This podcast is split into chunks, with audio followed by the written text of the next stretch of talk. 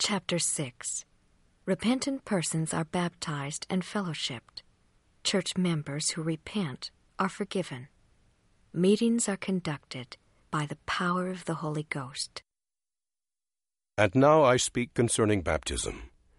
Behold, elders, priests, and teachers were baptized, and they were not baptized save they brought forth fruit meet that they were worthy of it.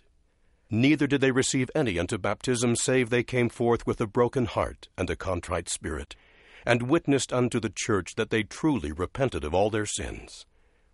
And none were received unto baptism save they took upon them the name of Christ, having a determination to serve him to the end. And after they had been received unto baptism and were wrought upon and cleansed by the power of the Holy Ghost, they were numbered among the people of the church of Christ. And their names were taken that they might be remembered and nourished by the good word of God, to keep them in the right way, to keep them continually watchful unto prayer, relying alone upon the merits of Christ, who was the author and the finisher of their faith.